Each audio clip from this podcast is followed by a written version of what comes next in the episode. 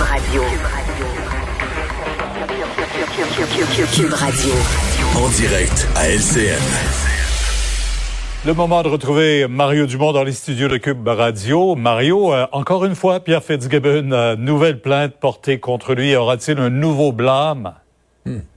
Mais cette fois-ci, ça vient d'un parti d'opposition, Québec solidaire, un parti d'opposition qui fait son travail, qui surveille ses affaires, qui a mis un petit astérix dans le calendrier quand le nombre de mois allait être passé, etc.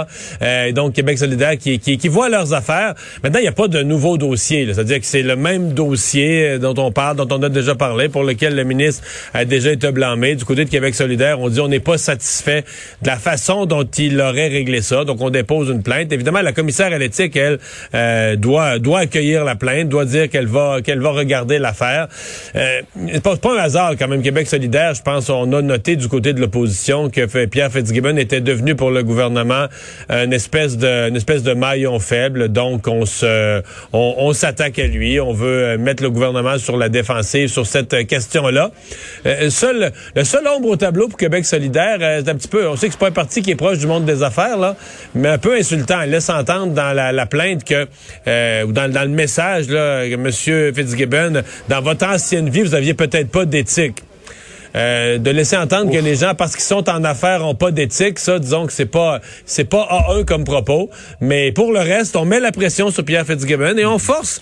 Dans le fond, il y, avait il y avait quelque chose à régler là, sur le plan de l'éthique et on force le gouvernement à s'assurer que ça a été bien fait. Donc on remet le nez de la commissaire à l'éthique là-dedans.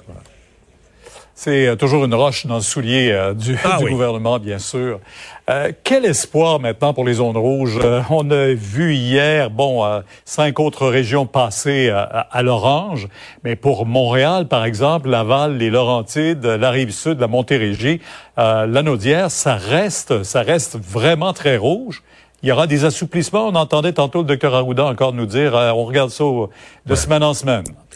C'est sûr que c'est une chose qui m'a frappé, moi, euh, ce matin, après la poussière retombée des annonces d'hier. Je me disais, mhm. ça laisse pas beaucoup d'espoir pour les gens dans le message du Grand Montréal, parce que si on se reporte il y a deux semaines, bon, le gouvernement passait, par exemple, l'Outaouais au, Orange, mais tu sais, les gens de l'Estrie, les gens de Québec, les gens de Chaudière-Appalaches, ils se disaient, la prochaine fois, ça va être notre tour. on n'est pas loin, on a presque les chiffres. même certains étaient choqués, ça aurait pu être notre tour, mais, mais on sentait que l'espoir était proche. Alors qu'hier, on laisse pas du tout les gens du Grand Montréal avec ce genre de sentiment-là. Si on regarde les chiffres à Montréal, Laval, autour, on est encore là, on est dans le rouge encore bien comme il faut. Même les pronostics nous disent la tendance du nombre de cas est plus à la hausse qu'à la baisse, peut-être pour les mm. semaines à venir. Donc, pas beaucoup.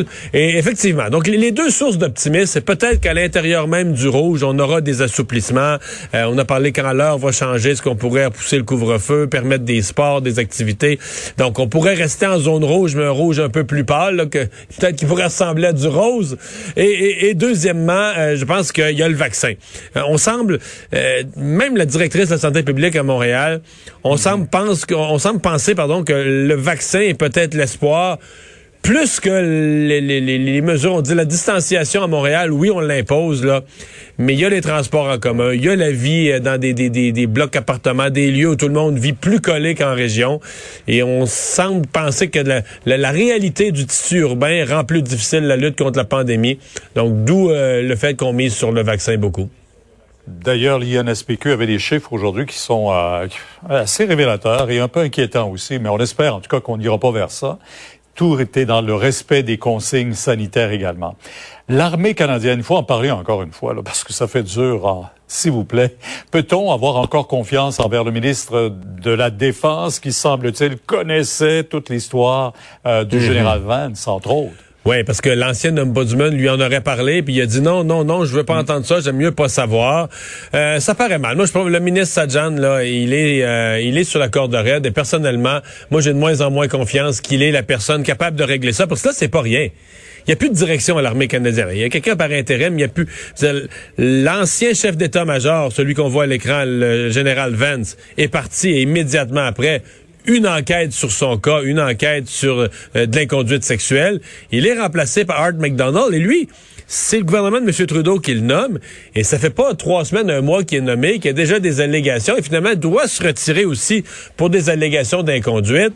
Euh, dans les deux cas, euh, toute l'histoire circule, que ça fait des années dans l'armée, euh, que la situation des femmes, puis des femmes subalternes, des relations inappropriées, euh, c'est pas facile de porter plainte, sais, la loi de l'Omerta, des histoires qu'on entend depuis des années et des années. et moi, j'ai de moins en moins confiance que le ministre Sajjan est l'homme de la situation. Pour faire la, prochaine nomination, elle sera pas facile, un.